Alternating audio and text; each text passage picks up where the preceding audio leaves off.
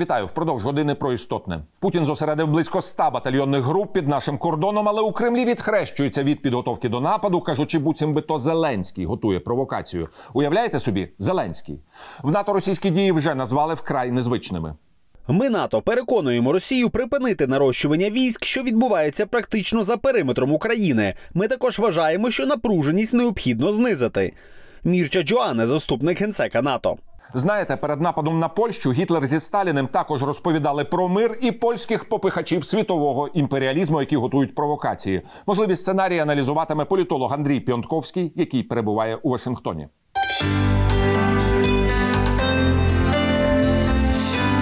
Вітаю вас, шановний пане Піонтковський в студії телеканалу Еспресо. Ну, з'явилося зараз два надзвичайно потужних і тривожних інформаційних вкиди. Один зробив Владислав Сурков, один з відповідальних за розв'язання агресії проти України у 2014 році.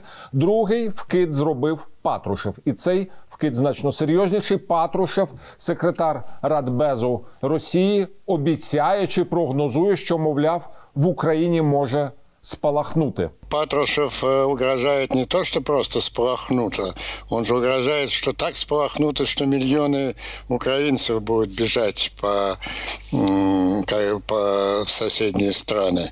Но это только часть беспрерывного потока э, угроз, предупреждений. И нотка последних дней все время обвиняют э, украинскую сторону в неких провокациях, которые он устроит. Но это обычный, обычный темничек э, э, Москвы, да и не только Москвы, а всех диктаторских режимов, они готовят э, какие-то провокации, которые будут списаны на украинскую сторону. Ну, это Глявец, Манила, гитлеровско-сталинские инструменты, они хорошо известны. Что удерживает от крупной войсковой операции Москву? Это, надеюсь, они понимают решимость э, Вашингтона ввести ад, так называемые адские санкции.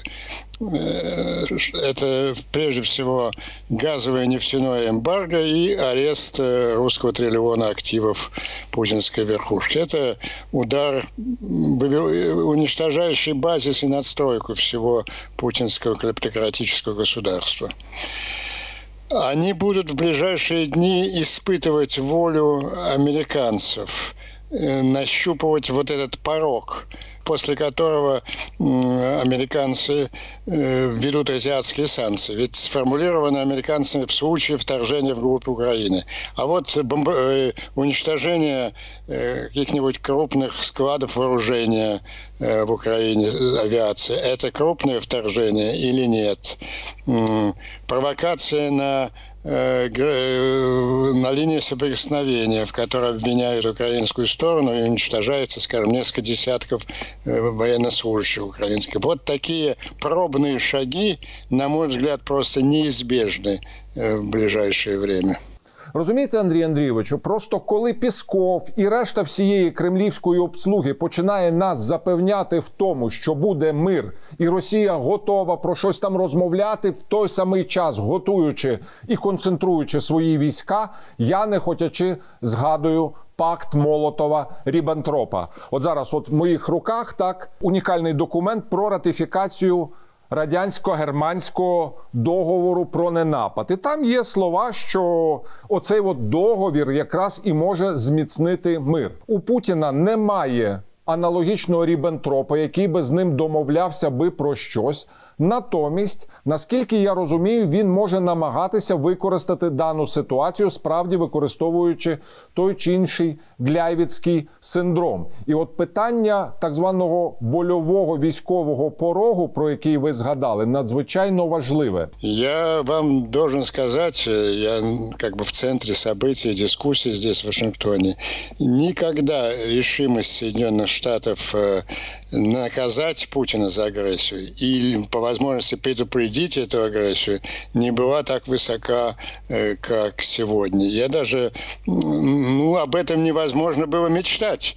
Помните 15 июня, Женева, когда Байден э, повторяет за Путиным промямлив там формулу о том, что Украина должна выполнять Минские соглашения и, и особый статус, вызвало бурю возмущения в Вашингтоне политического класса, глубинного государства, Конгресса, чем блестяще воспользовалась украинская дипломатия. И вот документ, еще раз, мы говорили в прошлый раз, документ, подписанный 10 ноября, стратегическая хартия, это важнейший исторический документ, где американцы вновь повторяют, напоминают о тех обязательствах, которые они взяли себе по Будапештскому меморандуму и берут на себя новые случаи э, путинской агрессии. Это совершенно новая ситуация. Российская власть растеряна, и ответила она на эту ситуацию вот этой, э, как вы правильно это назвали, гляйвинским синдромом, беспрерывным потоком предупреждений э, о возможных так называемых украинских провокациях. Но это мы переводим на нормальный язык. Они готовят эти провокации, чтобы выяснить, выяснить вот такими точечными пока ударами готовность американцев выполнять э, свои обязательства, взятые именно на себя обязательства. И мое понимание ситуации, исходящее из анализа российских э, средств массовой информации, моих источников в Москве, что такие э, довольно серьезные провокации, они неизбежны в в самое ближайшее время, дни или недели, и так не только на линии соприкосновения